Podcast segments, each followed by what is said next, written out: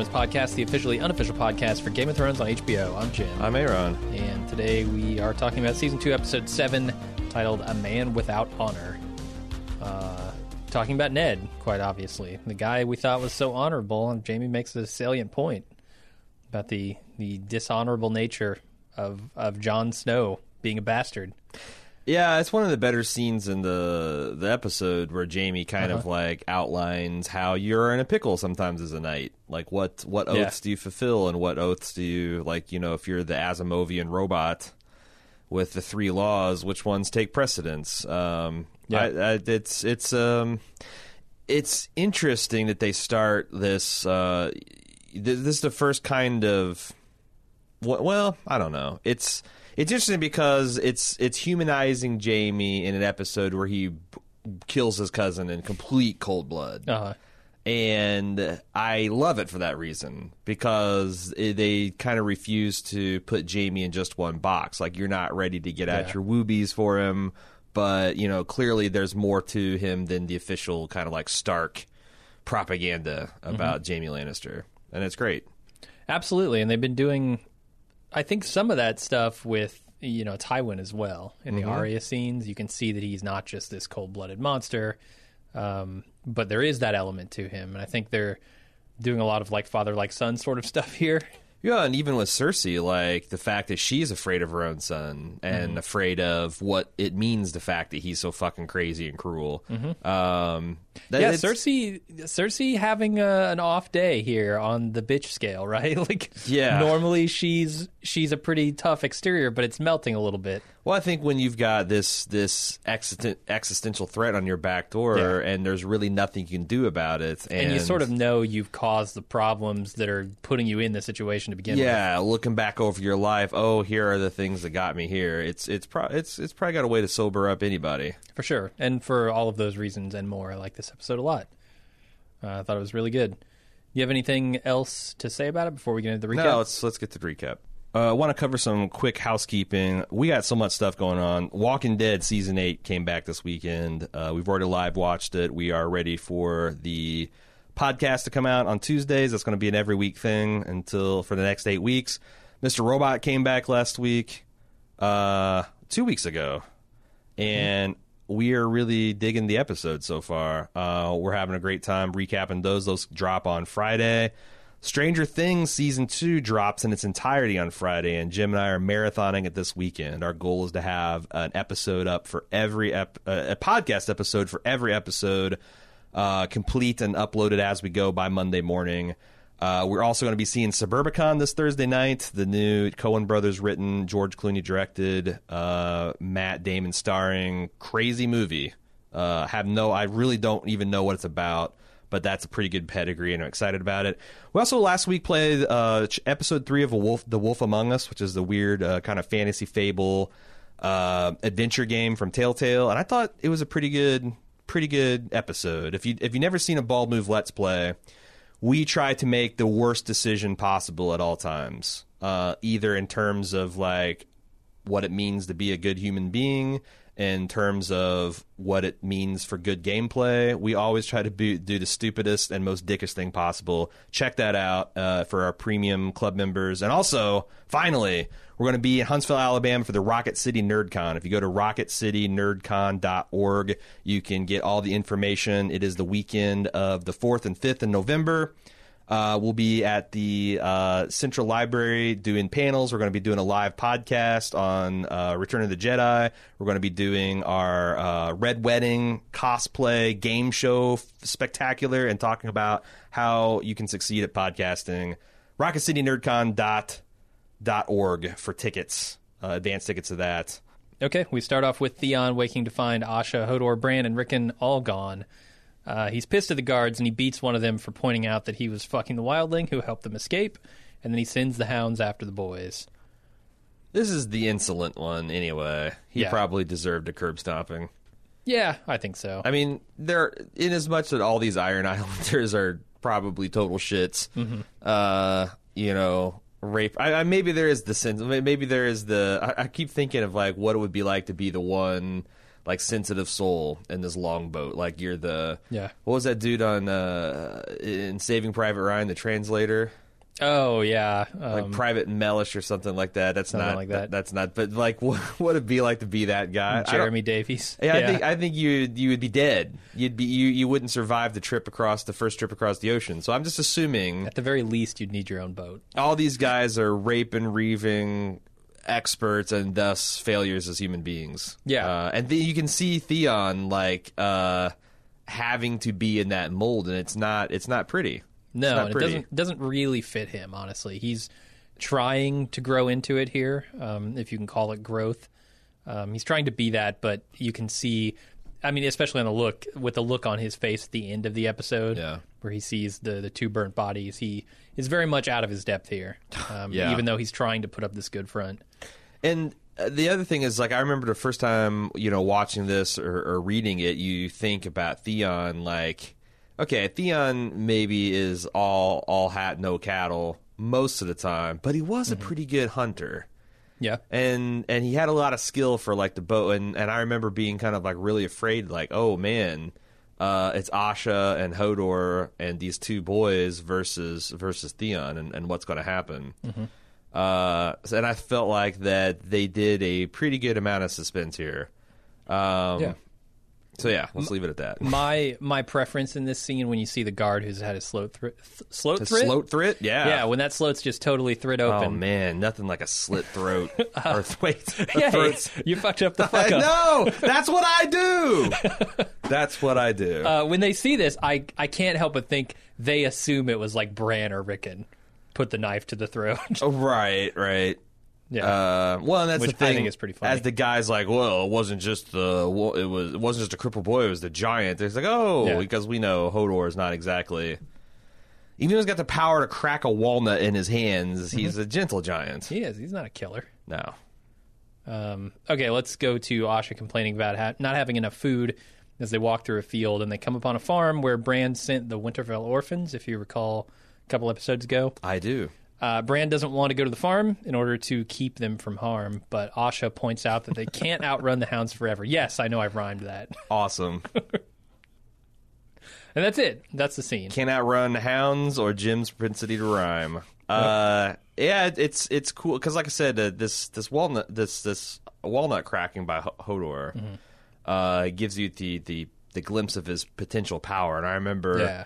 Reading and watching. It's like they kept on having these like casual feats of strength. It's like, oh man, if if Hodor ever has his Lenny moment. Mm-hmm. Uh, in in uh, you know mice and men, it's going to be fucking epic. But until now, we're just content to watch him cracking cracking walnuts with his bare hands. Yep. Um, And that becomes important later. yeah, yeah, it does. not just because flourish. It, they they leave it here with Bran giving very good reasons for why they shouldn't visit the farm, and Osha giving very good reasons for why they should. Yeah. And you don't know which one they're gonna they're gonna choose. Right, because it says something. It says Yeah. something about Bran um, and his starkness, like what what what the what kind of harm he would put others in. Uh, we're not, but we're not ready to talk about it just yet. Not quite. Uh, first, we got to talk about Jon and Ygritte waking up in the morning. Uh, Ygritte goes right back to the sexual teasing, and Jon gets just as annoyed as he did the night before, especially when she accuses him of being a newcomer to the north. And he gets all uppity about his blood, and and she makes the point, "Why are you fighting us?" I think this is the first time that this has been articulated. Yeah, the fact that like you assholes built a wall mm-hmm. we get the freezing part you get the part that's farmable at, so for a bit of summer what the fuck you know like you know you've got the blood of the first men what what is our blood made of and you know like why why is the you know why, why is the night's watch been kind of reduced to this um and it's it's a great scene because you know, we learn through Osha, we learn through Ygritte that not all of these these wildlings are just mindless killing machines. They're not. Yeah. They're not like uh, fucking Greyjoys, for example. okay, Uh, sure, They have they have a, a, a culture that actually has a lot of of appeal to modern to the modern ear. yeah, freedom. Yeah, it's it's a democrat like you know like Jon tries to make it king versus king, but Ygritte's like you know we we we chose this guy. Yeah. we had a fucking process. There was a fair and open election, Even giants were heard from. Uh, you know, Yeah, I'm trying to figure out how much Ygritte is trying to not talk her way out of the situation because I don't think she believes that's going to work, but like trying to educate Jon um, in a way that might soften him toward the, the feelings of the wildlings. no, yeah, she's it, there's Because definitely there are a couple of moments in this episode where she's doing that kind of stuff. It's- there's definitely seduction, but there's also just kind of genuine outrage that this guy thinks he's better than me. Like that's always like you know uh, that's a galling situation. Uh, whether you're it's like you, I think of like people in my life I've met that think they're better than me, like an office situation or whatever, and how like infuriating it is. And then extend that to like, what if they actually have you in bondage and they're treating you this way? Like, wow, mustn't that be a fucking trip and a half? um, but no, I, I, like that you kind of get that she's kind of playing both sides. Yeah. Um, Yeah, she's really twisting Jon up from every angle. uh, blue balls, actual medical condition. Is this is this a threat to young men's health everywhere? Uh, blue, the the blue stones. I don't know what balls are. the blue stones. I only know what stones are. Yeah, Uh, yeah. I mean, in certainly in the north, it's a life threatening condition. I, I don't know that it comes from not using your stone and bone, but I think it's more the cold. I think the incidence of blue stones is roughly is, is about is about happens as often as just the tip intercourse. yes. Yes. And they're they one they, in one they- correlation. they are they they are uh, they they are a malady that, that they have the same it's, it's, it's essentially the same purpose. uh huh. Anyway, All right, let's move on to Tywin. He's forcing, uh, or sorry, his forces are torturing people to try and find out who it was that tried to assassinate him. Uh, for some reason, he thinks this was targeting him. He tells the mountain to burn the villages and the farms because he thinks it was the Brotherhood without banners. Uh, so he sits with Arya and they talk about his his own legacy as well as the legacy of the Targaryens, while Arya sort of looks for an opportunity to kill him. Still, Uh, yeah, it, it really changed my mind about where Arya sits on on that fence. I think she's over the fence and she's ready to kill Tywin. oh, I think if she had a good enough opportunity, she would. Um, yeah, I think I'd said like last episode maybe she maybe I doubted if she would be able to do it now that they're kind of warming up to each other a little bit, but very think- clearly the scene is telling us she's ready. And I think that it's. I think you were right last episode. The thing that's changed is now Tywin's on high fucking alert. Like this cloak and dagger stuff. There's not how much. How much longer do you, do- does she think she can like maybe steal orders and getting them Yeah. out to Robb? So now it's like, what's the next most maximum good thing I can do? Probably taking out their best best military leader. And I guess it's indirectly or maybe not so, uh, Arya's fault that all of these villages and farms are going to get burned, yeah? Kinda, Because yeah. she stole this thing, she assassinated that guy, uh, his his like It's- second command or whatever, It's and these unintended consequences, right? it is, yeah. Um, but I also think it's interesting what it tells us about Tywin because Tywin kind of rides to the rescue when like all the innocent people are getting tortured, and you think, oh, well, this is a lord that's kind of a cut above the others. But then we see how thin that veneer is, and also what he really likes doing, which is using you know Gregor Clegane as his heavy. Yeah. like he keeps his hands clean by saying, "Oh, I got this bannerman that's always running that's always running loose," and Uh-huh. you know he can always plausibly deny his activities, or if he needs to, offer him up in some kind of exchange with the, the greater lord. Um, he's a real, real son of a bitch. And I think he's also a tactician. I mean, he obviously is, but you can see it in the way you mentioned how he comes in and he sort of puts a stop to the torturing of people, and yet here he is torturing people, but now it's with a purpose. Yeah, Um, he, I think, what he didn't like about the torturing before was a they couldn't afford to spare the, the Right. prisoner slaves essentially, and Right. b it was pointless. There, there was no purpose behind it. It was torture for torture's sake, and that was not something he was interested in. That's true. Um, although now it's like, yeah, it's torture for torture's sake, but you're now burning. You're going to be burning farms and villages just cause too. Well, to send a message, you know. I mean, the the mess. There was no message being sent when people That's were true. having rats tearing through their guts. Now there's a message that Tywin is trying to send, and you know, it's a it's a grim message, and it's a horrible thing he's doing. Right. Like he's like, you know, it's just so indiscriminate the fact that your your village could not be harboring the brothers brotherhood without banners and not aided them in any way Yeah. and you still get torched because you can't you won't give them up because you can't give them up. Yeah, It's a it's a it's a small distinction. for sure. Uh, Arya st- continues to impress Tywin, and she's playing a dangerous game here because she continues to betray more and more. And like, I, I feel like it's weird because it's a defiant way. Like, she continues to display her intelligence and her education mm-hmm. in contradiction of what she should be as a commoner. And like Tywin's kind of over the last few episodes given her explicit instructions on like, oh well, you shouldn't be be able to read, and if you're read, you you should, should if you can read, you should be well read, and even if you're well read, you shouldn't know like in depth Westerosi history, and you certainly shouldn't be saying my lord versus my lord.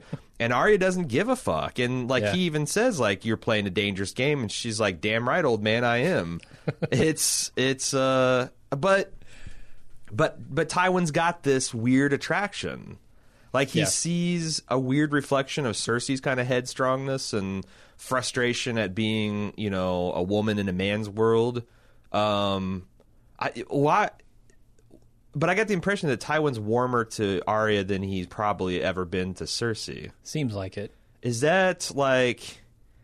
I mean, I'm not a dad that's like particularly hard on my son. I don't think so. He might tell you otherwise. Um, certainly by my dad's standards. Of course, my dad, uh, as he administered meaning beatings, would love to tell me that, oh, you you think this is bad? We should see what the granddad is do- doing. So yeah, Yeah. generations of bullshit. Uh, anyway, Yeah, that's I- probably he's sterner with her. but I wonder, like, if you got like this neighborhood kid where like you can kind of like you don't give Yeah. a shit if they Right. turn out to be like the, this kid doesn't have the weight of your legacy on them. Yeah. so you can just appreciate for what they are and like spoil them. And it's like if they turn out to be rotten, who gives a shit? You think it's Yeah, that, or I think so.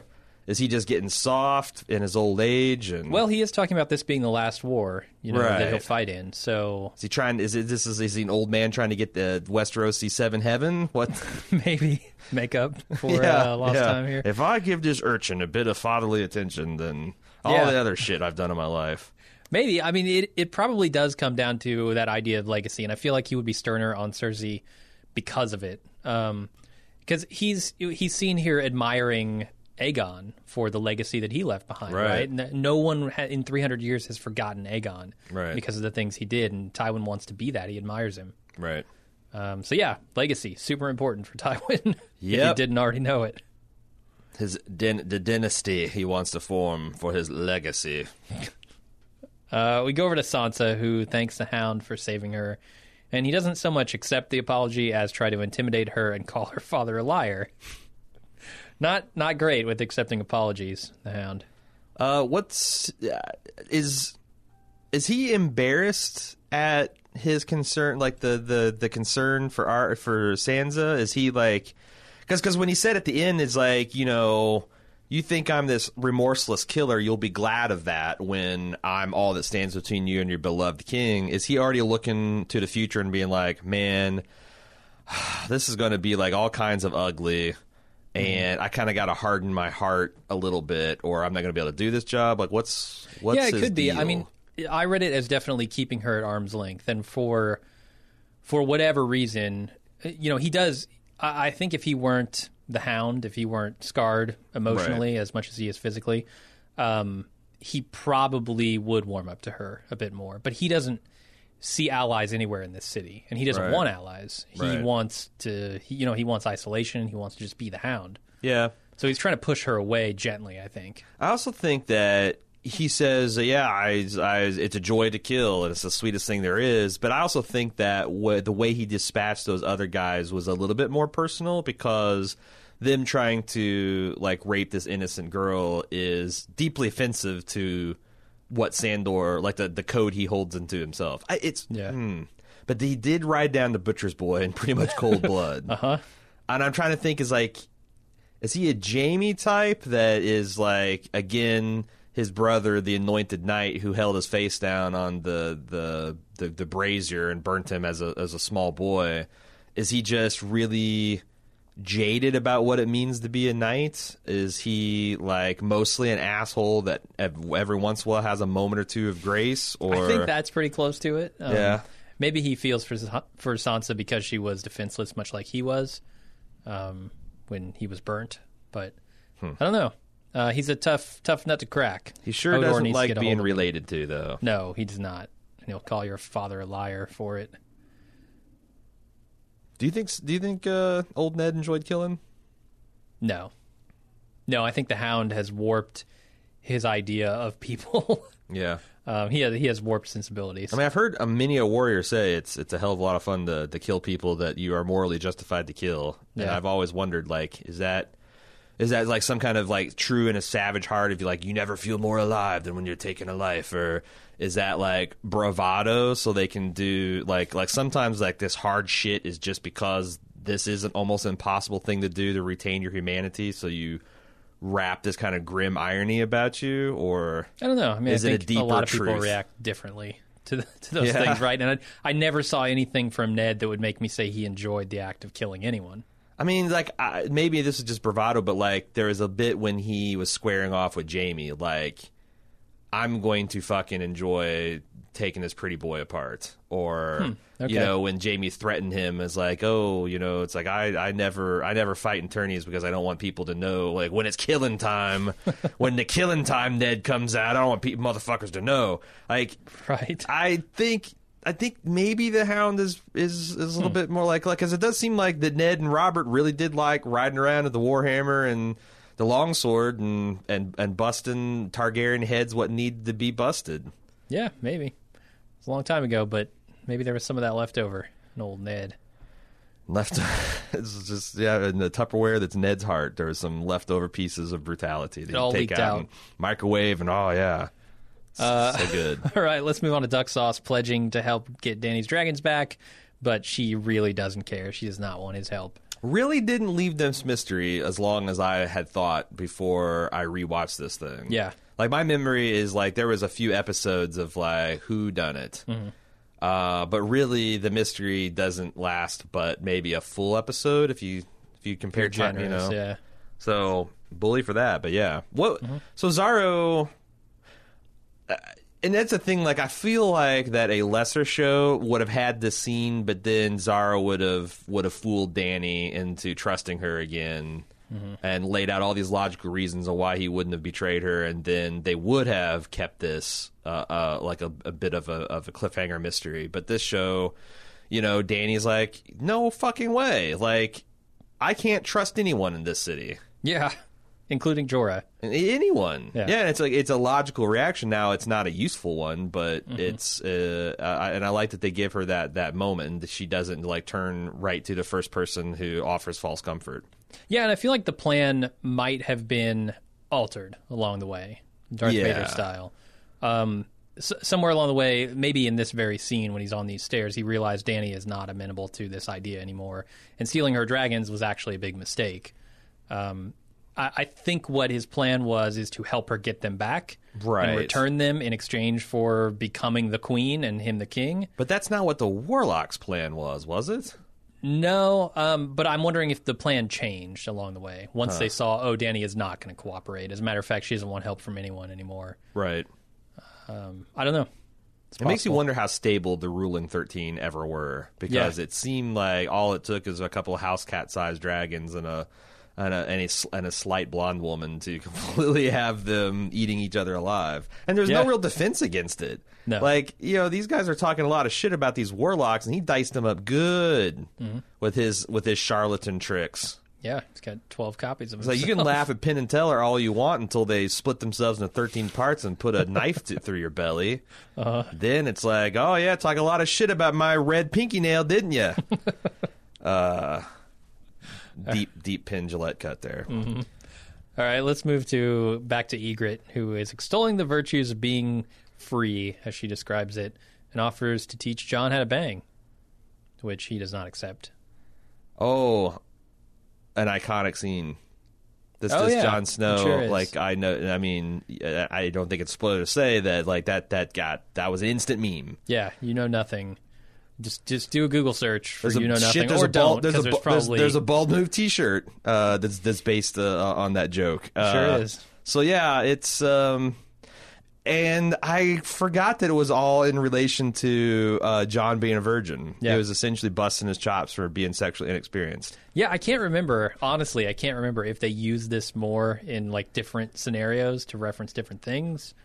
Um, but it seems It's just yeah, I, I'm surprised. I guess. it's a badass line said by a badass. Uh-huh. Like like Ygritte, even though that Jon's got the power in a situation, she's kind of telling him that you know she's not being intimidated by him. No. and and not not only not being intimidated, but being empowered enough to be like flirty and and try to like you know argue politics with him.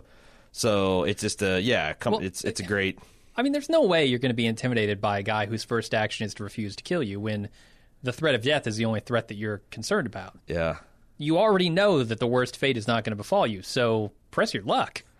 Yeah, I always That's thought it was want. interesting, borderline unbelievable that like Jon, Jon's personal prohibition against bastardry is so strong that he's literally never lain with a woman, Mm-hmm. knowing that like Theon, infamous, infamous whorehound. Yeah. I think his bro. They talk about his brothers visiting. Bran and you know. Rickon. Yeah, I, well, yeah, Rick, Rickon may be a bit young, but you know, when Yeah. they're youngest of that many brothers, weird shit happens. Uh, I mean, I guess that in as much as Ned is this paragon of virtue, uh, that always kept his word, and and e- even when it cost him, um, that his his son Jon would have the same kind of tenacity if he got in his head that being a bastard is the worst thing in the world, then I would never ever the thing that would really stain my honor more than anything is to make one. Even even without the uh the vow to the Night's Watch, he'd taken this personal vow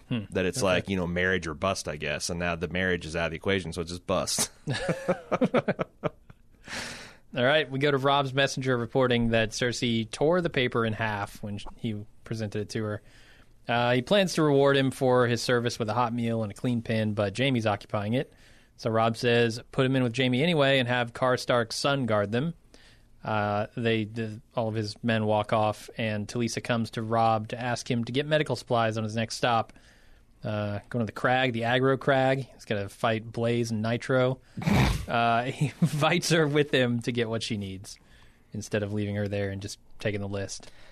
Uh, yeah, you can see the fractures in uh, John's alliance here. That like even if the, the the men themselves love him, some of these guys are, you know, we're getting a lot of prisoners, Your Grace. We Yeah. got a lot of uh, we got a lot of problems, and and the side eye that Roose gave him when Talisa went into his tent alone, like you're. I mean, Katz told him. Robb's on the verge of of, of of of throwing his kingship in serious disarray Yeah. and this is before Jamie starts starts starts rampaging through the through the camp too. Like, like just just just this is this is all bad, and and he's not around. He's traipsing with this foreign foreign woman, uh, which makes it even worse. It's a very untenable political situation. Yeah. And the other part of this scene with the messenger, I think, is important to Robb's character as well. Um, he is not one to kill the messenger. Uh, Even though the messenger kind of ex- expected it. he does, yeah. He totally thinks if he says anything negative here, he's done. Yeah. Um, but Robb shows him that he's a better person than that. Uh, and he's also, you know, pretty deferential to Talisa, who is helping the Lannister troops as well as his own, right? Which is another political cost for him because Yeah. his men are observing the fact that uh, it's not just our troops she's helping. Yeah. Um, so they we go over to um, Theon. And the hounds have lost the scent of the boys. The I'm going to call this guy the devil on Theon's shoulder. um, he finds some walnut Dagmer shells. Cleftjaw. Dagmer Cleftjaw. Yeah, that's his name. Jesus. Okay. Does he have like a cleft? No, he doesn't. Like No. in the books, he's got this fucking hideous scar where his like jaws literally been cleaved in two with a, a, a axe back in his youth. Hmm. So he's got this like bizarre whole mouth assembly, which probably would have been a bitch and a half to do makeup wise, but Yeah. well, not not the last time I will look at a a a person that I thought about what they looked like in the books and be like, huh, Yep. okay, well, guess you can't act with a split jaw. Uh, so Theon sends Maester Luwin home so that he can commence the torturing of people in peace because Maester Luwin is just really putting up a stink about it. Yeah, he's got these, you know, this this prohibition about butchering the children that he's raised from pups. How do you get anything done with him around? I know. Uh, anything else in that scene, or should we go to Jorah? Uh, so the question that was contemporaneous here was: Are we to believe that Bran betrayed what he thought was the better counsel as far as these farmers and put them in danger, or was old Dagmer here clever enough to plant some walnuts? I just don't know how he could have possibly known that they were eating walnuts unless they found them along the way. Um, which might have happened. The dogs might have That's right, because the they this the scene where he was pounding walnuts. That's not something that that any of them would have been privy to. No, it's out in a field. Now the dogs could have found him, and he could have scooped him up and said, Sure. "I'm going to use these later." Sure, I remember Um, there was a lot of like debate about whether um, you know this this this guy had had like had a bead or he was doing he was up to something something. Uh, I think no it's a fair question because he's clearly up to something. I, I want to know what his end game is here because he's pushing Theon down a very specific path, right? and I'm not sure that's one that's meant to help him Mm-hmm. at this point. Um, we'll we'll see, I guess. And the whole thesis about better to be cruel than weak Mm-hmm.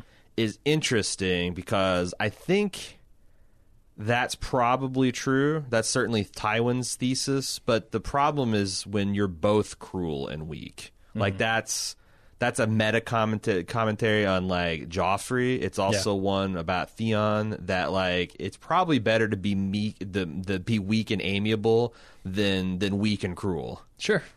It's probably better to be like just and even-handed in all the things you do.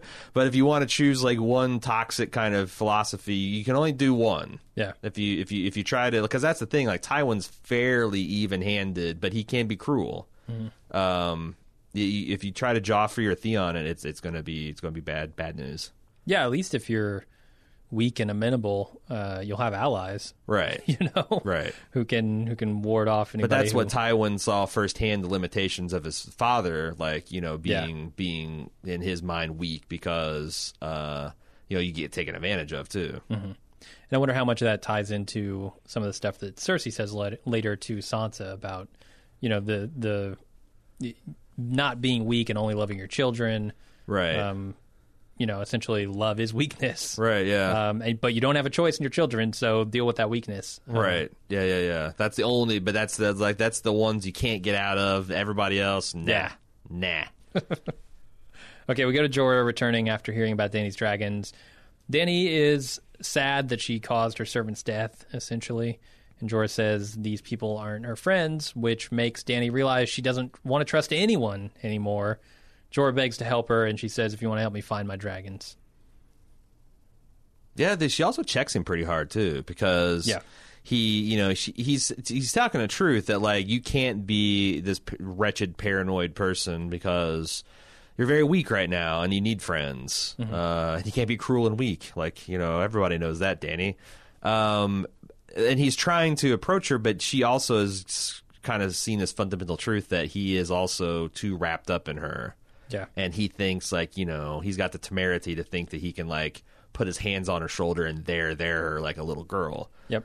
um so he does like you know he finally finds a way to say like it's it's not okay fine I'll step back but you still need somebody to help you. Um find my dragons. Is that the imperative form of where's my dragons? I feel like that that's like a partial credit on the where's my dragon scale. Yeah, I could buy that. all right I'm just trying to Because- inflate the numbers. because find my dragons implies that i don't know where they are sure, yeah. So like the cinnamon is just Unless it's hide and seek, and then it's like, oh, like I've where hidden are my my dragons. dragons? I want you to do something about it. Uh, all right, uh, we go back to Ygritte, who is teasing Jon by describing what she's going to say to the Night's Watch when they return. It's all very embarrassing to him. Um, and she uses that embarrassment as an opportunity to escape and leads Jon into a group of wildlings who I assume take him captive. The, the tables have turned here. Yeah. We don't see Jon again, as I recall. Now she's the better one. Um, Yeah. Also, I just I love her fairly good Kit Harington uh, imitation. It was good. when she's like spinning this tale about him like ravishing her and he's like he says turn around and he goes and i thought we were done and then he said turn back around it's so it's it's really funny yeah, no, she is awesome. I'm I'm a big fan of Ygritte. yeah and you get to like i mean in my head canon she has somehow detected her people in a Yeah. way that Jon could not and and played her hand right then this wasn't like a desperation thing No. okay good uh, Yeah, and I think it's interesting because because you can see at some point during this episode she begins leading him, mm. and I knew immediately that that was a mistake. I I Right. saw her going out ahead of him, and I'm like, you're not leading her anymore, man. Which means she is by definition leading you. Probably into a trap. Yeah, and she knows the area much better than you do. So It's almost like Jon Snow doesn't know anything. Yeah. Uh, so Sansa is reliving her experiences um, in a dream, and she wakes up to her first period. And Shae comes in and tries to help her hide it, and another handmaiden sees it, and he goes. She goes to tell Cersei, and Shae stops her, but the Hound has also seen it. Shae does not go up and put a, kni- a knife to the neck of the Hound. It'd be funny if she did though. Uh-huh. That you know, so the hound is he just is this a morning ritual? Like he gives the so. handmaid like, okay, I'm gonna give you 30 seconds to go in there and give it a quick look, and then I'm busted in with my armor. Uh-huh. Because he's just like he's like he's got that bed on like lockdown. yeah, it might be. I mean, he, that it might be an assignment from Joffrey Yeah, tell me morning when I- the girl bleeds or I- Cersei, more likely. uh, the, the the real shit job you got there, hound. Yeah. Um, also, really interesting character beat for Shae. yes, this uh, she was totally tolerable in this scene. I liked it. Yeah, like I mean, as even as an avowed Shae hater, I gotta say that like I don't know what the depth is, but like anyone who instantly and empath- empathetically sees what's going on here, mm-hmm. and like no question, just like okay, how can I help this shield this little girl? Not ter- completely terrible in my book. Yep. I liked it. All right, we move on to Cersei describing to Sansa what it was like to have Robert's children, and she tells her that Joffrey is going to be terrible and advises her to love no one but her children. And I really, really love the moment at the end where she says, I, I thought I had to love Joffrey, and she says, You can try. Yeah. Love. Yeah, Uh, just like she tried to love Robert, you know, um, she's she's actually doing a very kind thing here and trying to uh, give her advice as much as she knows how. Yeah, it's from a very. f- I mean, she is actually. this is like Sansa doesn't realize it, but like this is this is Cersei leveling with her Yes. from her personal experience. It's Yeah. all really fucked up and fatalistic, and like what can you do in this society we live in? But it's it's it is it is like uh, advice that is coming from her heart and from a place where she's clearly reflecting upon the failures of Joffrey and herself, and um, and also shows now the really interesting thing is what this says about her relationship with Jamie, because it really like like it's funny because she ta- talks about all this stuff in front of S- the Sansa who doesn't know or I don't know if she does believe that Joffrey is actually I don't know if she fully grasped all that that court intrigue, but but Cersei's kind of really plainly saying like, here's how it happened. Like, Yeah. you know, Robert fucked off to his hunt, and my brother Lover was was with me for all of our children's birth. Uh, so she tells that story, but then she doesn't really carve a Jamie-sized exception for the "don't love anyone but your children." That's true. rule. Yeah. Uh, and it's also in an episode where Jamie retreats to the moral high ground by saying, "I've only been with one woman who I've loved, which is which is my sister. You can't say the same thing about Ned." It's like not a huge because again, you know, Sans, this is delivered to an audience that doesn't fully appreciate the situation. But I think it's interesting that where in an episode where Jamie, you know, declares his love for Cersei, Cersei. There's a little bit of a wiggle wiggle room in her love contract. Yeah, for sure. And we've seen, you know, maybe not incontrovertible proof, but certainly implied that Lancel has been sleeping with her. I mean, so- unless Lancel's just fucking like Right. I, I'm Why not even sure if I did have sex with her, but like T- Tyrion seems like he's sure. I better be afraid. Like, yeah, Yeah, who are they going to believe, me or Tyrion? it's like he's like uh, a whole other levels of stupid if he's able to be blackmailed with something he didn't do. right. So yeah, there there's definitely it's there's an imbalance there, for sure. Um, so we go to Jamie and the messenger, who turns out to have squired for him once, and they're getting reacquainted. He huddles closer and closer to Jamie while they trade squiring stories. And when he gets close enough, Jamie kills him and uses his body to get the guard inside the cell, where he also kills the guard and escapes. Uh, and if you hadn't caught it earlier in the episode, this guard is actually Lord Karstark's son, sure is. which becomes important in following scenes. Yeah, there's this is this is a great scene because number one, it works in two ways. The first time you see it, it's fucking shocking. Yeah. like it comes out of nowhere. You think there's going to be this like Lannister romp, like the Duke boys, uh, and he just whispers that you've got to die and beat and savagely beats him looks down. him right in the eyes too before he does it, right to and, see if the kid comprehends what he's about to do. and like you always think in terms of like killers like we talked about like you know if you're a soldier or whatever like it behooves you to kind of dehumanize and detach yourself from the humanity of the people you're killing mm-hmm.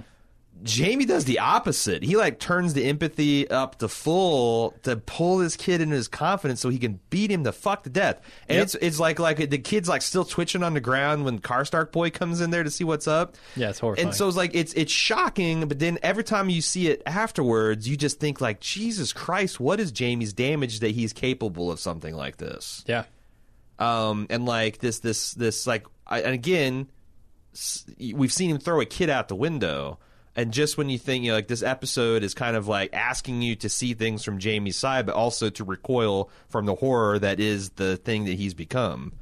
Um, it's it's uh, it's a great scene, and it does a lot. Like it does a lot of um, uh, world building because it talks about you know Barristan Selmy, the old Lord Commander, what like a badass he was in his youth, and Painter. how how Jamie idolized this this man who we've seen as a man of integrity and honor. Um, and then you think like you know like like in a in a different world he could have been the next you know Lord Commander like this this this untouchable paragon of virtue Lord Commander, yeah. but it didn't work out that way.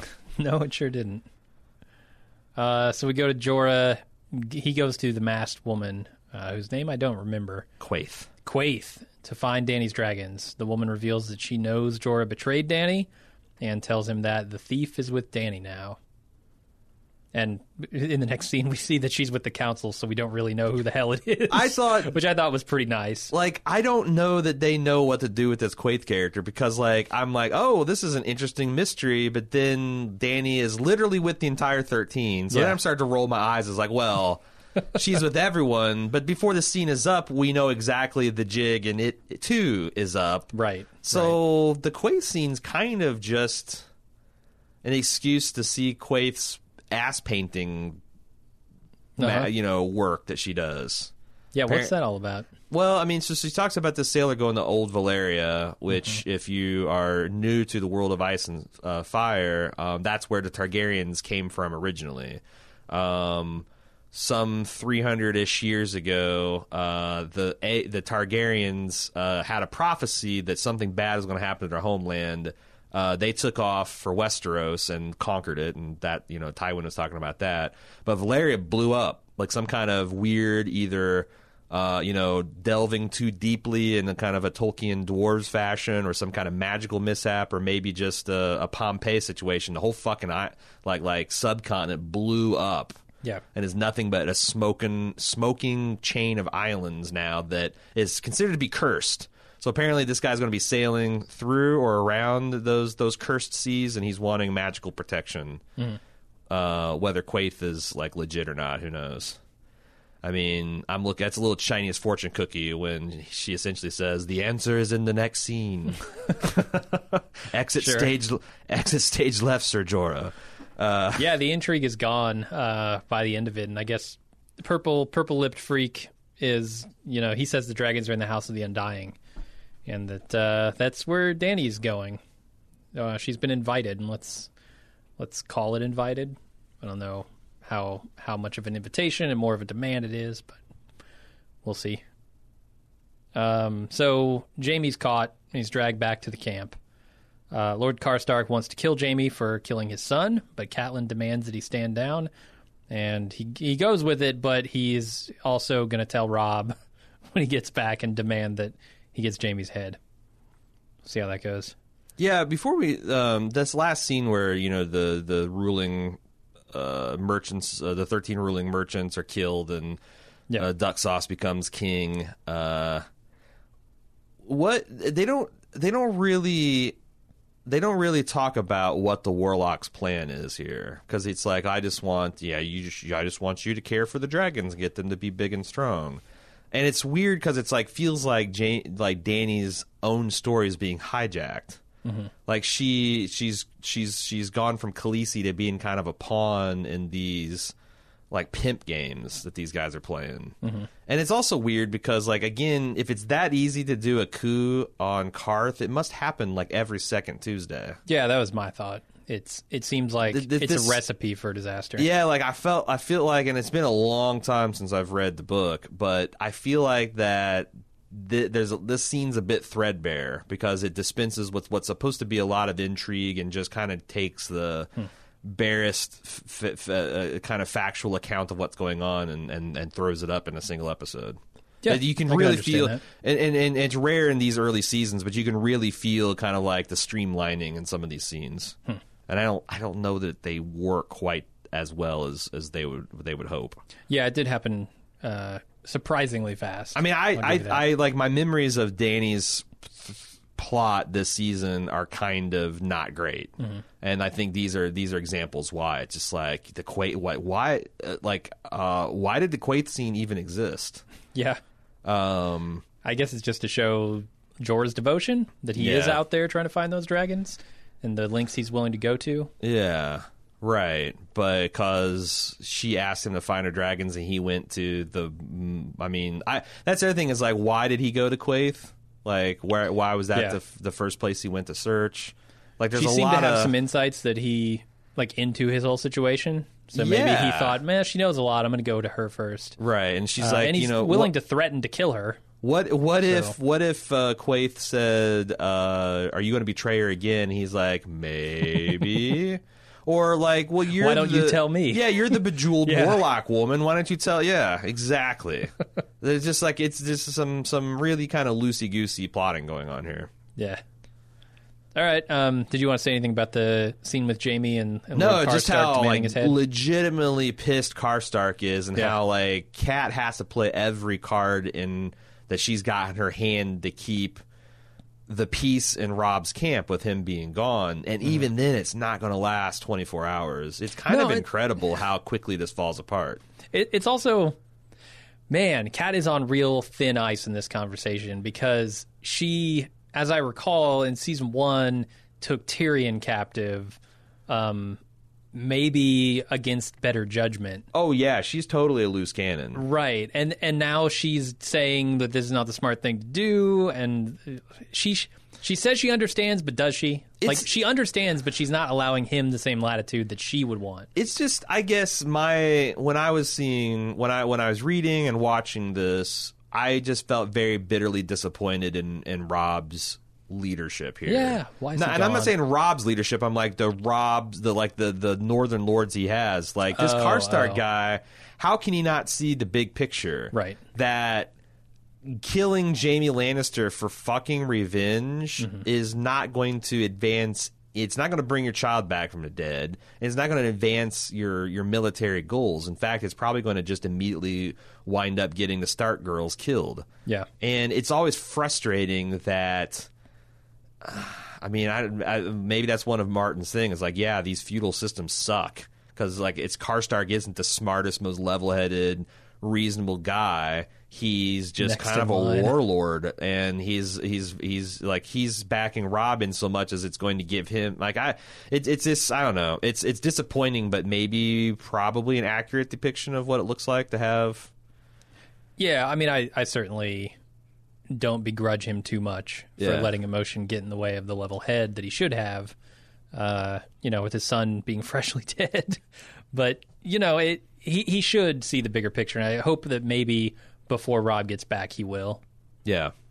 I don't know. It's like I like it's so weird. It's like I guess you're right. Like I get if he's making emotion purely emotional appeals, but he's also trying to cloak it like so. When, since when is it treason to kill Yeah. Lannisters? Like That's too much. co- come on, like I get that you're clouded by emotion, but don't fucking show tell me you're stupid. Yeah. because that's the one thing I really have hard time respecting about characters in television when they're just fucking dumb. And it wasn't the or mention- they think the other person's dumb enough to be like, oh, well, fair point. Have his head, Right. Sir Karstark. Like, come on. and he's not even responding to the issue, the thing they took issue with, which was him saying essentially that Robb has this whore that he's sleeping around with and he's fucking everything up.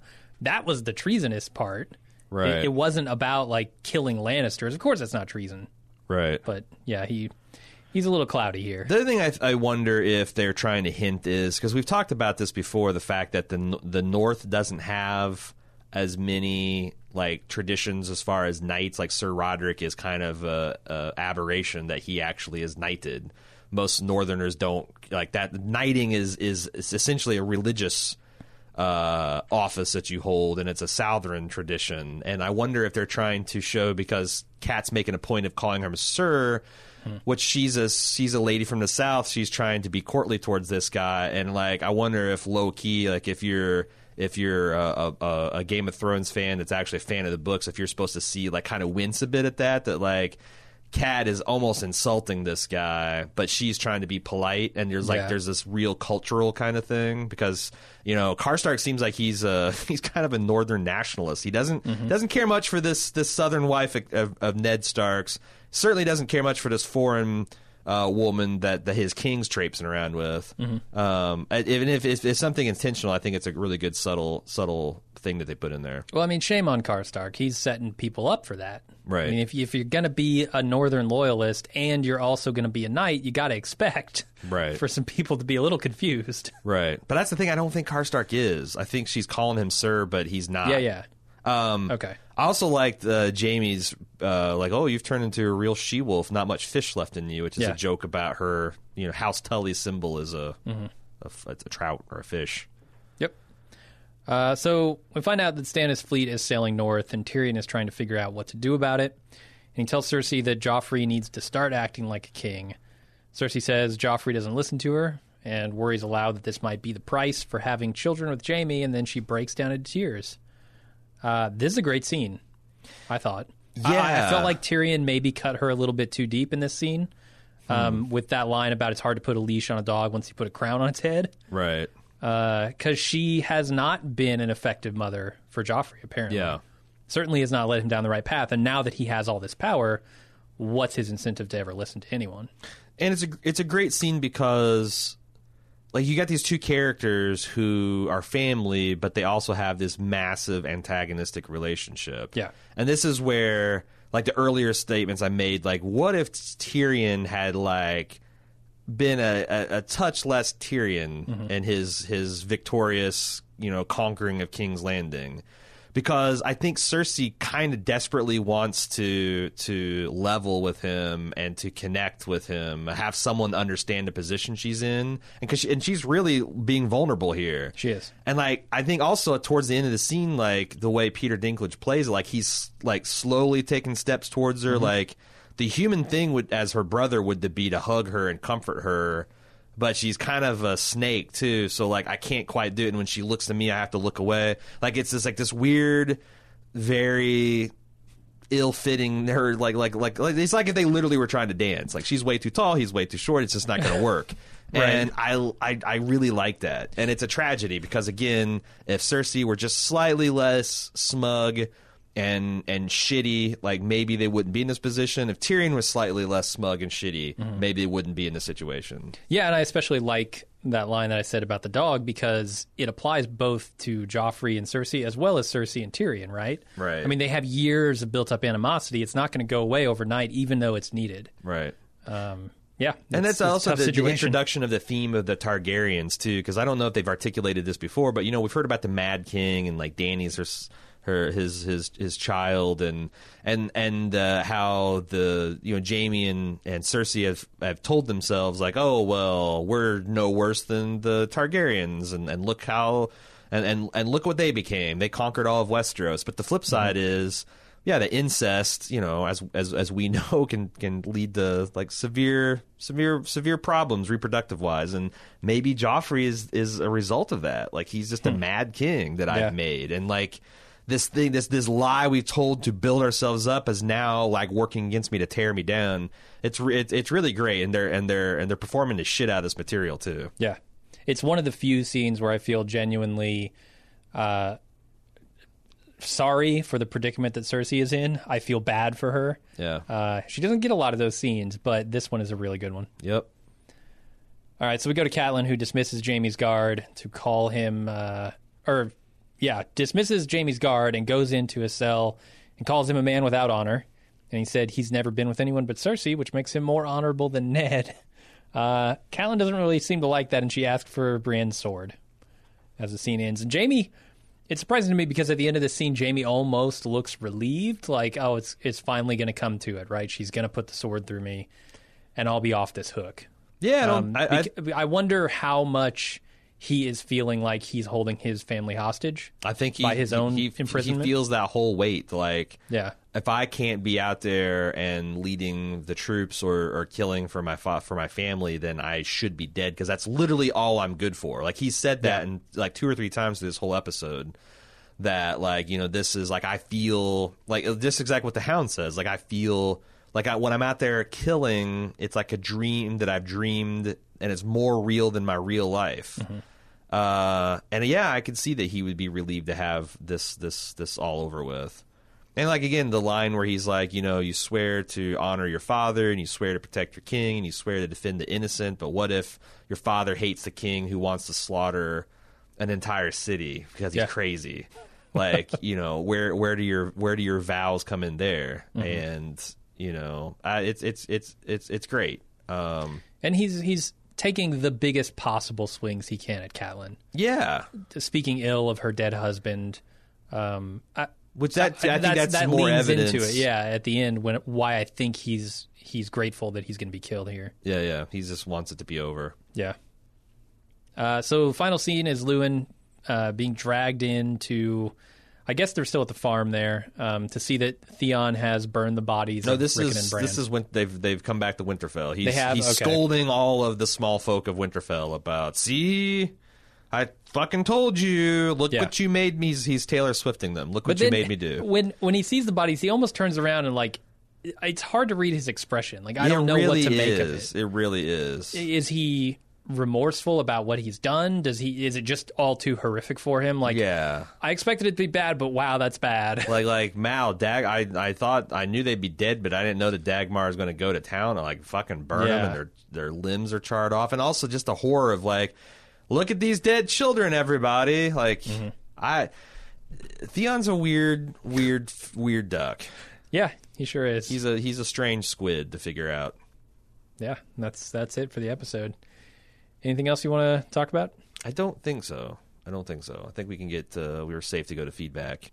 Club.baldmove.com is the link you want to go to if you want to join Club Bald Move. Uh, you get a lot of cool stuff for doing that. You keep Jim and I making podcasts. Like direct listener support is how we make the bulk of our money, and you get a lot of things in return. You get ad free feeds.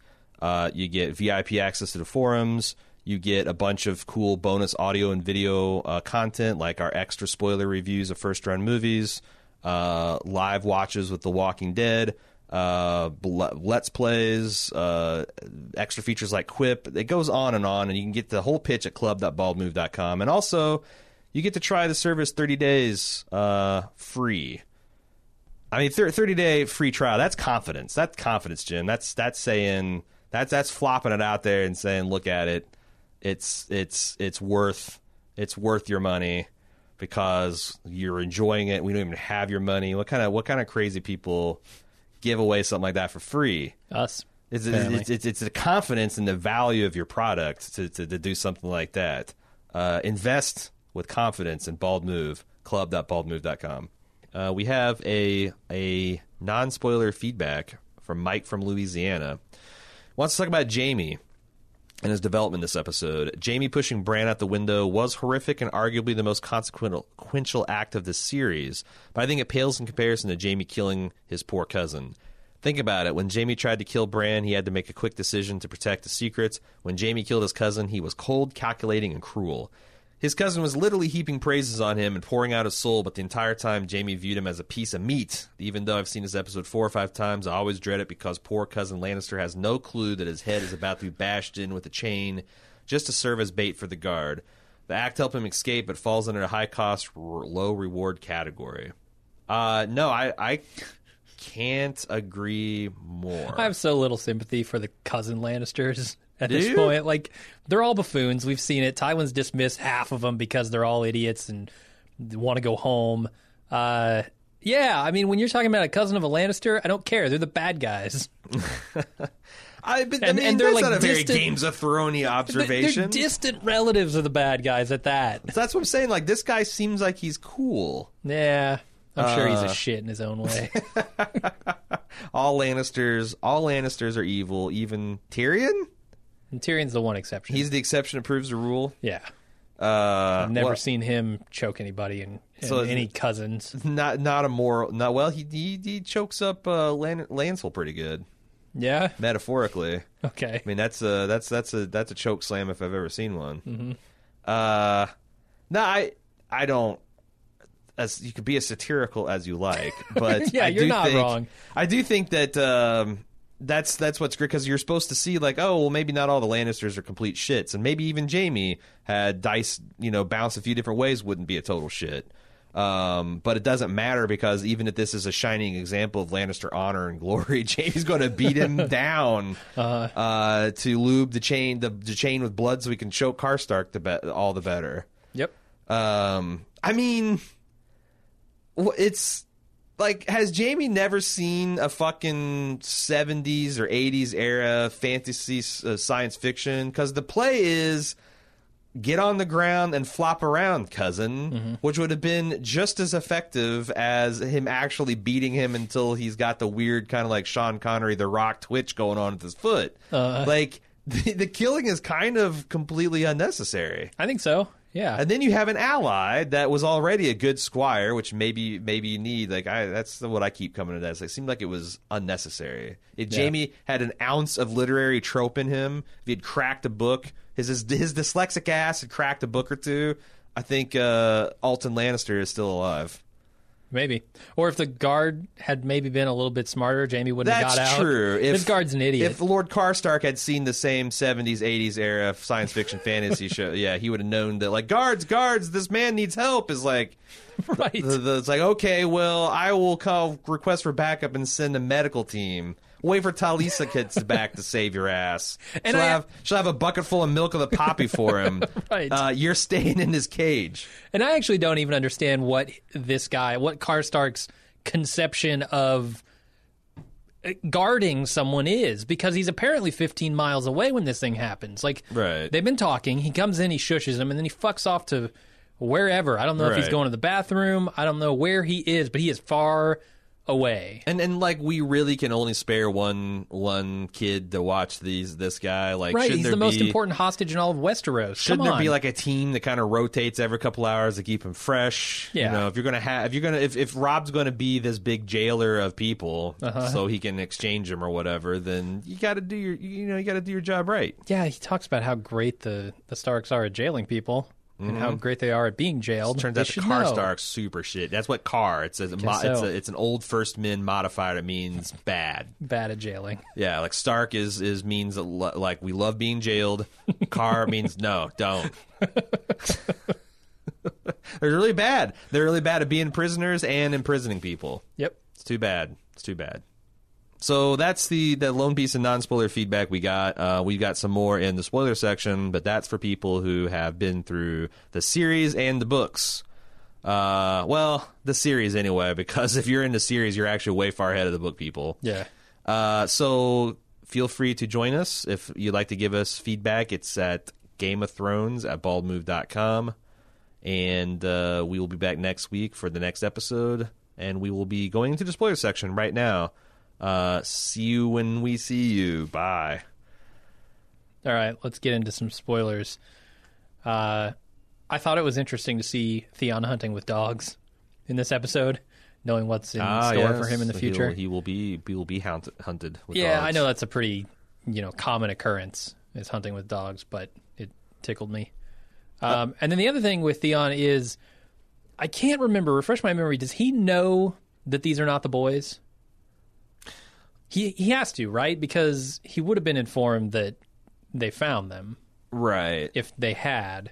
See, that's the thing. Like, I, I, I think that we're, I, I, and I don't know, and I didn't go back and re, like look at the next episode or, or refresh my memory of the books, mm-hmm. um, because I think the books are slightly different. Like, it's not like the books are less ambiguous. Like, maybe they find a brooch, or maybe got that con- uh, I've got that confused with fucking Fellowship of the uh, the Ring. But um, I, I think the idea is that Bran's better judgment won over and they skipped the farm and Dagmer somehow planted those walnuts. Okay.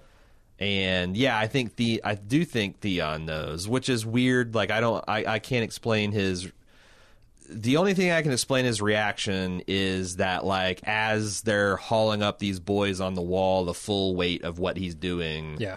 and the type of leader that he is is falling upon him, and he's kind of horrified at himself. Because those are real boys, obviously, that were killed. in that Yeah, way. yeah, yeah. So, Those are the Despite them not being Bran and Rickon, it's it's still two boys. right, right. So still horrific. Yeah, and I'm trying to think of. I'm trying to think of how. I'm trying. I'm trying to think of how we find out that that's fake because at some point the I I or, or maybe this is a book only plot that uh, Hodor and uh, the boys and Osha and the wolves are hiding out in the crypts of Winterfell. Hmm, okay. Um, because when Winterfell kind of gets sacked, um, that that that's that's certainly where where they're at. So, um, but I'm I'm I'm kind of fuzzy on the the, the details there.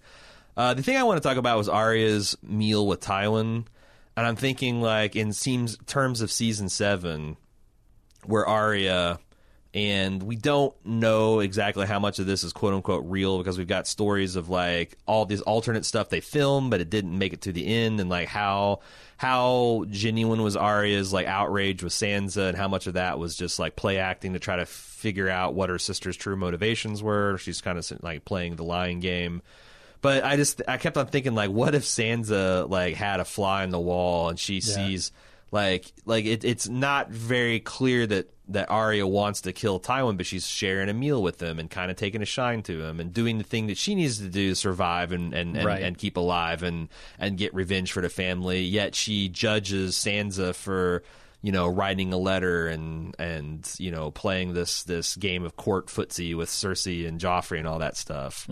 Um, and and the delicious thing is Sansa can't throw that in her face because she knows nothing of it. Right. Arya knows all this shit about Sansa, but it's it's very asymmetric. But um, it's something that's kind of it's kind of funny when you get later on into the series. Uh, any other kind of points we want to make? Or get right to the feedback. Let's get to the feedback. Okay, once again, Game of Thrones at baldmove.com. Jonathan H is first. Does Brienne come across as completely ridiculous to anyone else? Let's counter fuck ups. One, let Renly die. Two, lost control of Jamie. Three, bested the hound, but in so doing ruined Arya's hopes of reaching Winterfell. She seems like this duty bound, allegiance swearing wrecking ball that does more harm than good. I guess this isn't much of a question, but I want to hear your thoughts. I mean, I feel like blind honor and devotion has always kind of been a wrecking ball. I mean, I mean, yeah. look at the Starks, right? Yeah, and, uh, right. So, in as much as she embodies that, like the Starks do, yeah, sure. The thing is, is like she's even worse or better depending on your perspective because like Ned did compromise his honor and integrity by taking the plea deal Okay, and lying yeah. to the realm to preserve his daughters. Robb besmirches his personal honor by reneging on his marriage contract and ultimately destroying his kingship um, because of his like you know essentially carnal selfishness. Yeah. Come Um, on, Jon's stronger than you are, Robb. Yeah. Um, whereas Brienne like doesn't really have any of uh, so certainly not so far. And also, let Renly die. What the hell would anyone do to stop the Yeah. supernatural shadow baby that you didn't even know existed? Get a big light, big old candle. Right, like set Renly on fire, and he would have been warm for the rest of his life. Like I, I don't know that you can say that she let Renly No, die. no, that's not on her. I know there's there was no defense. She has no no defense against that. Um, you know, losing control of Jamie. Uh, he's one of the best killers in the land. Yeah. Uh, and like the best thing the Hound, like that's the other thing is like both the Hound and Brienne were doing what they thought was best for Arya. And what they thought best was killing each other. So like I I don't know. I don't think I don't think she's ridiculous at all. I like Brienne a lot. Me too. So I can't can't go along with you on that one, Jonathan. Uh, Patrick F. I was pretty surprised that you're reading the scene of last week when the half hand gives Jon to kill Ygritte, or leaves Jon to kill Ygritte. While I think your hypothesis that was because he expected Jon to rape is valid and fits the character presented on screen, certainly not how it goes down in the books. If I remember correctly, Qhorin later reveals his motivation for leaving Jon alone to kill Ygritte was because he knew he wouldn't kill her, thereby adding to his credentials when he turns double agent. Qhorin says something along the lines of, "If I want someone to torture a wildling, I'd ask Ebben. If I wanted someone to climb a mountain, I'd ask Stone Snake. But I asked you to do this task." Basically, revealing he knows his men inside and out. I know the show changed Qhorin's character somewhat, um, but in his estimation, they five out of ten executed a great plotline, in my opinion. But to suggest he expected him to rape her seems pretty far removed from the book character. Yeah, I agree, and that's the one thing I was going to make at the tail end of Qhorin's story is that I was, I was pretty disappointed with how they handled this um, because in the books there's this like great scene of like you know Qhorin and his handpicked team and there's always like these moments of like you know Qhorin make the observations like from that rocky crag a man that's good with the bow could hold off could hold off men for a good long while till he ran out of arrows and like the best archer in the group would stand up and be like yep you're right and just solemnly go off to fucking die to give like there's this running battle between these these these dwindling group of like badasses against all these wildlings. It's very hmm. fucking black hawk down. It's very lone survivor and like i eat that shit up um, and and then you're you're right. At the end when you know Jon gets captured and they've got this they, like Qhorin reveals that like that's kind of like his ace up the sleeve that Jon's natural pity and kind of stupidity with the enemy would make it uh, him a better turn I didn't pick up on any of that. Right, from you don't. episode. You don't, and that's what's like I was pointing out. This like you know, without that knowledge, it just makes it. I and I think that maybe the double D's leaned into that because like you know you got to make you got to.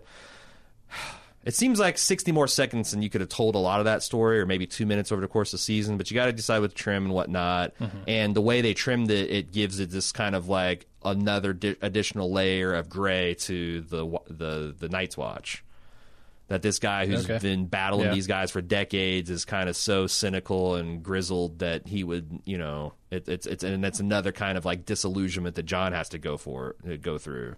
Because that's the thing, like this is the beginning of Jon's path where he sees a way to unify the Wildlings and the Night's Watch and and sees that against the real threat of of these old gods that Craster worships, um, this enmity between the Night's Watch and the the Wildlings is stupid.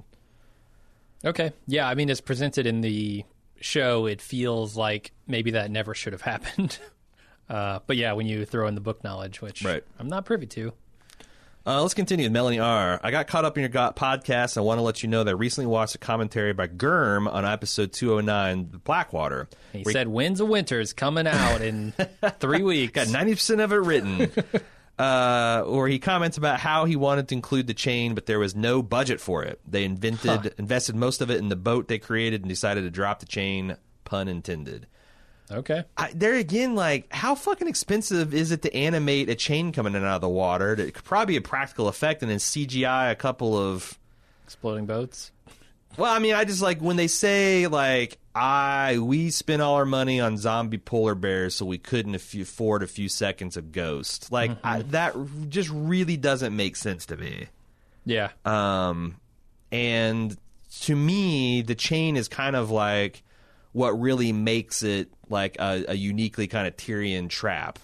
Right. Uh, and and really amps up the cleverness. So like I, I mean I guess I just don't understand how they how they decide what is worth budget and what isn't on this show. Yeah, I guess the earlier and earlier um, you go in the show, Mm-hmm. the more I'm willing to give them that. Right. Um, like, look, we didn't have the budget. Right. You get to season seven. Come Yeah. on, you're making the biggest show on television. Right. Don't tell me you can't afford it. Yeah, for something. And it's not like a little thing. Like Ghost is like one of these big fan favorites. And that the other thing is like, if I remember correctly, I was not very impressed with the mock boats they have. Like they look like sound stages that are of a.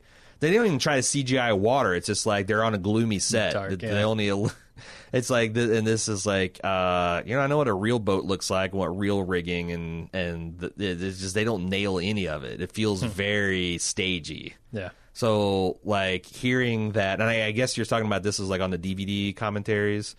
Um, it just it, yeah astounds me, astounds me that the the CGI boat budget or the the practical boat budget sucked up all the chain budget.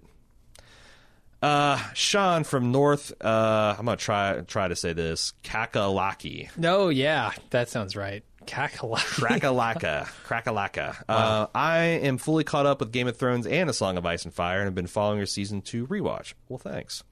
I agree with your and many others' opinions that Tywin, Farouk, Swap, and Harrenhal and the rel resulting relationship with Arya is one of the most enjoyable parts of season two and the entire show, but This aspect is mostly unique to the show and presumably spearheaded by the Double D's as writers for the new dialogue and scenes.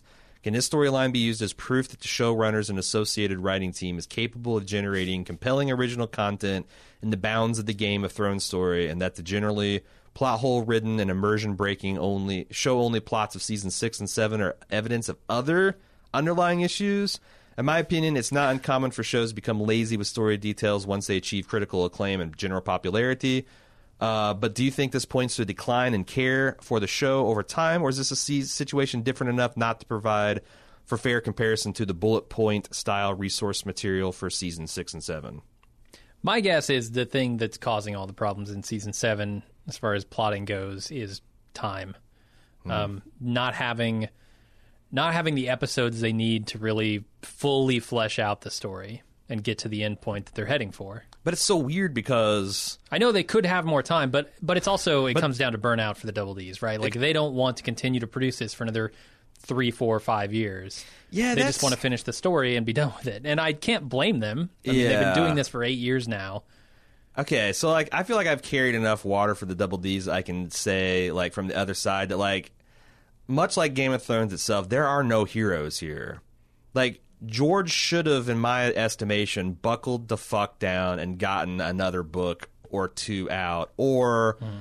decided that's never going to happen. So I'm going to more directly collaborate to make sure this, you know, is the best version of my vision. It seems like instead there's been a little bit of a a rift in hit their creative relationship because like well i don't have time to fucking finish my books i certainly don't have time to write a script or sit in a writer's room uh-huh. and also this thing about the double d's like getting sick of game of thrones uh, again fucking buck up dudes like there's I there's mean, that's easy to say looking in from the outside. I, I That's do the easiest thing in the world. look i i have like it's it's you know being a podcaster is not all you know roses either there's many days that i don't feel like fucking doing this but on the other hand i have a contract with people that expect this shit to get done and they And they're delivering they, on and, that. and and they provide my life but the work is suffering certainly, and, Yeah. and you could see it suffering um, under those circumstances. I they haven't you know failed in any of their obligations necessarily. just They've simply been I, I just do feel like they're not they are there's a little bit of fuck it let's just get through this and i think that in a perfect world these guys would stay creatively engaged throughout the whole process and tr- and, and try that much harder um as soon as you find the perfect world, let me know. well um and and you know maybe it's because like again there's this is where it gets blurry because the bullet points i think pay uh you know like it's one thing to have a building that's all fleshed out and you get to the sixth floor and it's like, oh, we wanted a waterfall here. Let's just, it's just going to have to be a blank wall because we don't have the budget for it. Hmm. It's a whole other, it's like floors six and seven don't exist. Let's just, let's get the water, well, the waterfall's half built and we ran out of money. Shit, what are we going to do? You know, well, try to, you know, put his best spotlight on it and move on. Like, I do think maybe they'd be more energized and engaged if they were having this streamlining role. And it's a lot easier to, you know, make a plain wall look prettier if you knew that it has to be plain because we don't have the budget for it. Then you get halfway through the waterfall and like, well, shit, we just have to somehow, you know, fucking have an ice dragon here. Uh, Yeah, I mean, I'm I'm not disagreeing that the blame there's plenty of blame to go around, and that Yeah. Martin is partially responsible, the Double D's are partially that's what- responsible. and that's what I'm And- saying. And I'm not saying that makes them blameless. It's Yeah. just an understandable thing. I, and I do think it's interesting that like some in the community, like it seems like it seems like preponderance of fan wants to always throw it back to the double D's as being the ultimate betrayers when Sure. the God of the universe stopped on day five of creation. Mm-hmm. Like you know, how can anyone care more about this goddamn story than George Martin? Sure. So like I think he's the most at fault. and then if I if if if the double D's and I don't know their pressures, like they're you know, they're living this shit twenty four seven in a way I can't. Like I certainly don't as a podcaster. But I do wish they cared maybe a little bit more. Because there is multiple times when I was listening to their own goddamn words where they're saying like, "Well, this wasn't great, but it's the best we could come up with with the time and budget restraints." Who are putting the time and budget restraints on them? Ultimately, like if they went back and said, "I need another episode," and it's going to delay season eight another month. Well, who cares? Who yeah, that's the thing. I, I don't think you can blame this on time, ti like actual time in production schedules and budget. Right. Because I think you will have as much leeway as you need on those things if you simply ask for it. Also, apropos of this And truly need it. this conversation, someone dug up a quote from George Martin. I think it was October fifteenth, two thousand seven, Uh-huh. where he said, "You know, in ten years when the books are finished, no one's going to remember how long it took to in between the books. They're going to remember how good they were." And ten years later, there's still two books that haven't come out. They may never come out. Yeah. And guarantee, George, what people will remember if the books never get finished is Yeah. the books never got finished. That's true. So, gee, it's it's uh it's uh it's kind of a shit show. Okay, Jeremy, OC. Uh, the day before Renly is killed by a shadow baby from the Big Red's vag, the two brothers meet on a bluff to chat with Cat there too. For some reason in the books, Renly offers Stannis a peach. He doesn't take it, but he's confused by the offer, and I am too. What the hell is Renly doing? A friend of mine is a teacher of difficult kids, and he sa- she says she will often eat an apple in front of a student who's near the boiling point. She says you never look stressed while eating an apple, and it calms everyone down. Is this what Renly, the weird fruit-loving usurper, was up to? Would love your thoughts. Wow. I I have no response for that. I have no idea what you're talking about. Well, I mean, it I, like when I, I at first I'm like, well, this is interesting, but then I think like the idea of like someone kind of offhandedly eating fruit in front of like it reminds He me is of like too. There's a scene in the like- show where like- he's eating fruit. Sure, and it reminds me of like Cool Hand Luke, where the boss is like carving an apples as he's laying down the law, and like there's like Uh-huh. other scenes like that where it is kind of like this person's doing this very casual thing. It's like if if they Uh-huh. were trimming their toenails in front of you, it'd be kind of the same thing. Like, Tywin cleaning the deer. yeah, yeah, it's, it's like it's it's a little bit of a power game. Um, I do think in the book it's more because if I recall correctly, the scene is like Stannis is like thinking about his brother and he's feeling guilty about it and kind of the underhanded way he won and and uh, how hinky it was and like grappling with the idea that like he really did love his brothers in some deep down place of him and he can't quite articulate it and he's like to him the peach is kind of like you know rosebud. Like he, he he's assigning a deeper meaning to it because he what else can he say i love my brother right. so i don't know Wow. it's the weirdest email is this, is this the weirdest email we've ever considered I thought it was super weird. okay okay we'll move on then hunter from birmingham alabama uh, had a quick thought about Bronn's character moving into season eight with Jamie AWOL and the Tarlys both dead. Who will Cersei choose to lead the Lannister army? It seems Braun is the only one left in King's Landing that's a ranking officer for the Lannister army, so it would make sense to put him in charge. That would be quite the arc from his sellsword from season one. My gut tells me he would follow Jamie to Winterfell, but do you think if he was going to do that, he would have left with him? This leads me to believe he has another purpose in King's Landing. Do you see Bronn as supreme commander of the Lannister army? Yeah. I mean, Bronn's climbing the ladders, right? Climbing the rungs. I If just he can, I mean, he's also the guy who's going to back the right horse. Yeah. You know? And if he sees that the Lannisters are weak, he's not going to back that horse anymore.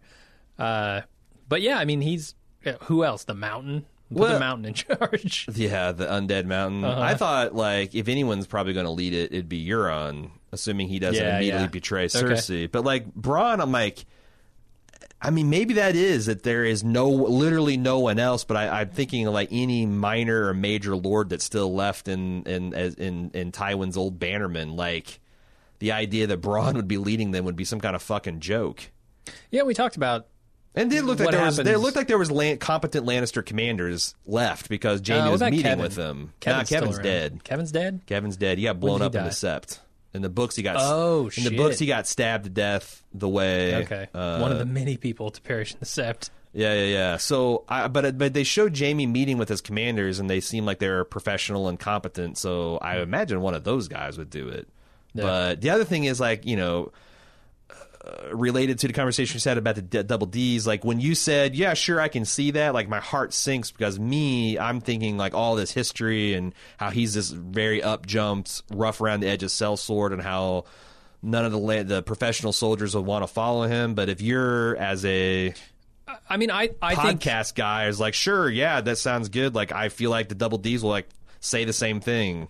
Like, I mean, he "Fuck it, might be in a? Theon situation where nobody respects him, but I think he would probably. I don't think Bronn would ever be that in a opportunity. situation.